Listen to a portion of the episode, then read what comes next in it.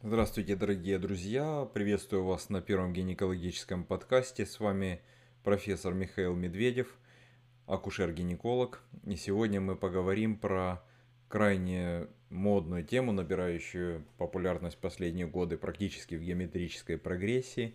Это тема сужения влагалища. А, дело в том, что в гинекологии существует такое заболевание пролапс гениталий – это опущение стенок влагалища, опущение матки. Существует много видов различных и комбинаций э, пролапсов. И э, когда мы имеем дело с пролапсом, мы это пишем в историю болезни, диагноз, опущение, э, делаем реконструктивно-пластические операции, иногда достаточно высокой сложности. И это медицинская часть вопроса, то есть когда мы имеем дело с недержанием мочи при напряжении, выраженным, с опущением выраженным. Это вопрос медицинских, и э, это лечится с помощью реконструктивно-пластических операций, либо писариев. Вот. Но появляется все больше женщин, которые рожали один-два раза, э, либо даже те, которые кесарево сечение делали, со временем, под влиянием физических нагрузок, под влиянием хронического кашля, в том числе у курильщиц э, и так далее – может возникнуть ситуация, когда вход во влагалище достаточно широких и уже есть неудовлетворенность, например, половой жизнью, попадает воздух при нагрузках, э, различного рода дискомфорты. Однако при осмотре мы или ставим пролапс первой степени, или просто говорим, у вас влагалище рожавший. И это как бы не диагноз. Синдром широкого влагалища, часто такой термин э, используется. Но по сути для жизни и для здоровья никаких угроз э, от такого нет. А женщина хочет, естественно, сузить. Вот потому что э, много женщин сейчас появилось, которые хотят улучшить качество жизни э, путем сужения влагалища. Но это еще не, не диагноз гинекологический. Э, возникла целая армия людей, э, и профессионалов, и не совсем профессионалов, которые зарабатывают на этом поприще, иногда помогая женщинам, иногда не очень помогая. И сегодня я хотел бы э, в порядке увеличения эффективности поговорить о технологиях, которые используются для сужения влагалища. И первая технология это различные лазеры. В нашей стране это тоже набирает популярность. Лазеров очень много, и СО2, там, и эрбиевые, и диодные. Разная мощность у лазеров, разные насадки у лазеров, разная стоимость как самих лазеров, так и процедур.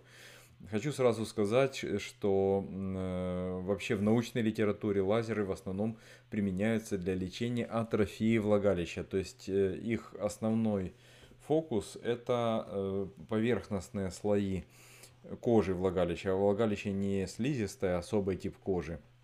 И кожа это покрыта э, э, эпидермисом, да, то есть то, что и в норме покрывает кожу, все остальное – но в этом эпидермисе нет, например, волосяных фолликулов, там, потовых и сальных желез. Но во всем остальном это достаточно похожая на кожу структура, достаточно толстая. Если стенку влагалища разрезать, то где-то 7-8 мм нужно в глубину разрезать, чтобы добраться по задней стенке влагалища до прямой кишки, а по передней до мочевого пузыря. То есть это мощный орган, и естественно это понятно, потому что нужно выдержать родовую нагрузку, растянуться и потом снова вернуться практически к э, неизмененному своему состоянию.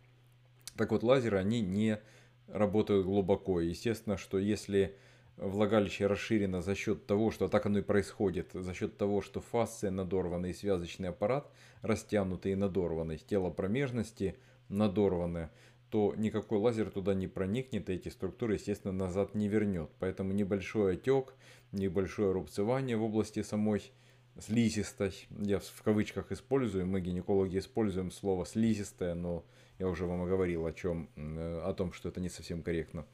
Вот. Но лазеры реально не, не сужают влагалище, к сожалению. И я считаю, что это не обоснованно. Если вам э, нужно действительно сузить влагалище, то не стоит использовать для этого лазер. Это, это малоэффективно и э, зачастую э, эти процедуры намного дороже, чем полноценная операция. Поэтому точно не используйте это.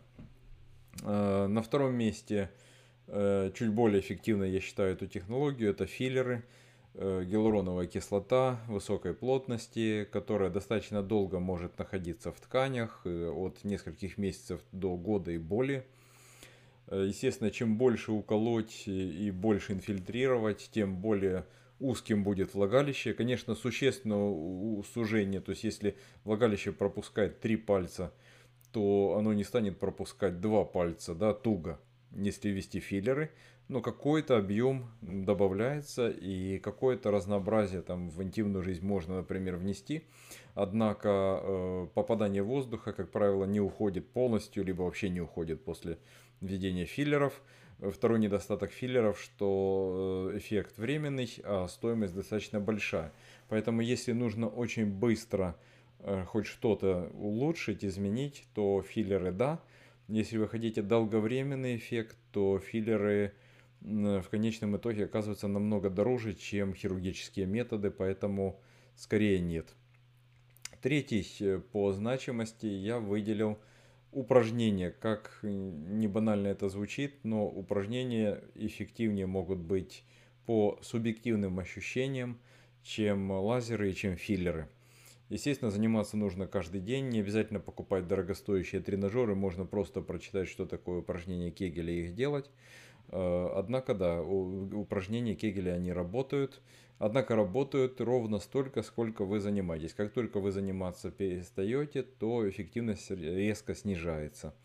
Нужно ли ходить на вомбилдинг или какие-то групповые занятия по этому поводу? Конечно, это вовсе не обязательно. Можно самостоятельно достаточно эффективно тренировать мышцы тазового дна.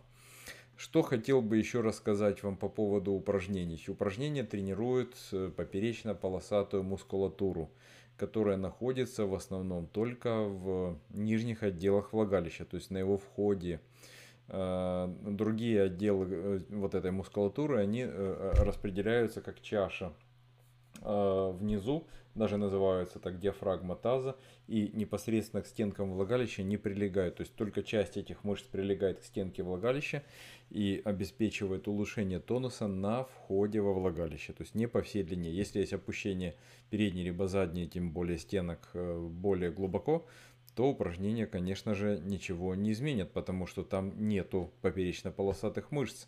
А если там чего-то нету, что можно натренировать, то это натренировать невозможно к глубокому разочарованию тренеров по вомбилдингу некоторых, которые э, утверждают обратное, но, к сожалению, анатомия, физиология, она как бы не в поддержку этих вот мировоззрений, которые не всегда основаны на медицинском образовании. Четвертый пункт – это мини-операции. То есть сейчас появились нитевые лифти, лифтинги, так называемые, это нити с насечками – которые проводятся в области промежности. Это малоинвазивная процедура, и она делается под местным обезболиванием. Можно сразу пойти домой. Однако следует помнить, что э, все нитевые лифтинги, их сейчас уже несколько различных модификаций, они направлены только лишь на, на сам вход во влагалище. То есть это непосредственно вот 1-1,5 см входа во влагалище. Они ни, нисколько не сужают его несколько глубже.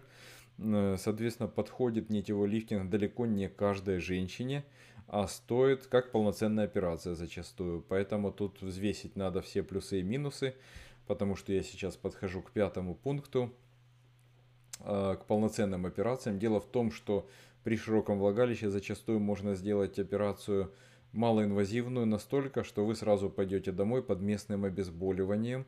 То есть это небольшая операция, после которой нужно лежать, не вставая, не сидеть, там очень долго восстанавливаться. На самом деле есть э, полноценные малоинвазивные операции, которые решают любые ваши проблемы гораздо более эффективно, чем перечисленные выше методики.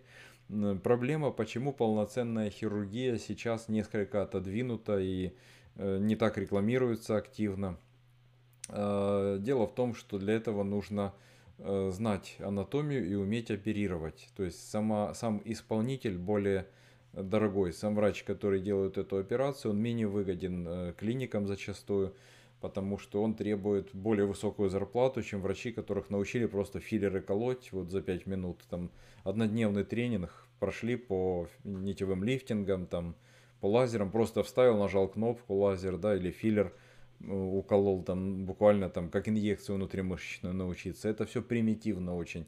Для исполнителя не требует от исполнителя никаких знаний, ни умений, ни понимания рисков хирургии, нет э, и не требует умения справляться с проблемами хирургии. Ведь хирургии ценится не только э, мастерство хирурга и умение выполнять операцию, и умение э, справиться с возможными осложнениями эффективно. Вот. А это требует многих лет подготовки. Поэтому хирургия это на самом деле самый лучший метод решения этих проблем зачастую. Не всегда, но в большинстве случаев. Однако э, хирург более э, редкая птица, скажем так, у нас сейчас. И поэтому это, эти методики рекламируются не так охотно. Я надеюсь, что я ответил на ваши вопросы хотя бы поверхностно. Э, цель моя была просто ознакомить вас э, и ранжировать эти методики, на мой взгляд, вот в том порядке, в каком я это вижу.